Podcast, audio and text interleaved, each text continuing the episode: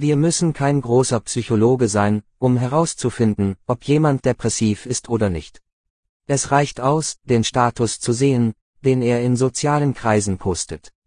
Schauen Sie, es gibt 800 Milliarden von uns auf der Erde. Wissen Sie, was Gott als ersten Auftrag für diese 800 Crores gegeben hat? Es geht darum, Mitmenschen zu helfen. Wenn Sie also zufällig jemanden sehen, der depressiv ist, sagen Sie ihm vier tröstende Worte. Helfen Sie ihnen ruhig. Lass dich nicht mehr verletzen. Leben als Gedanke.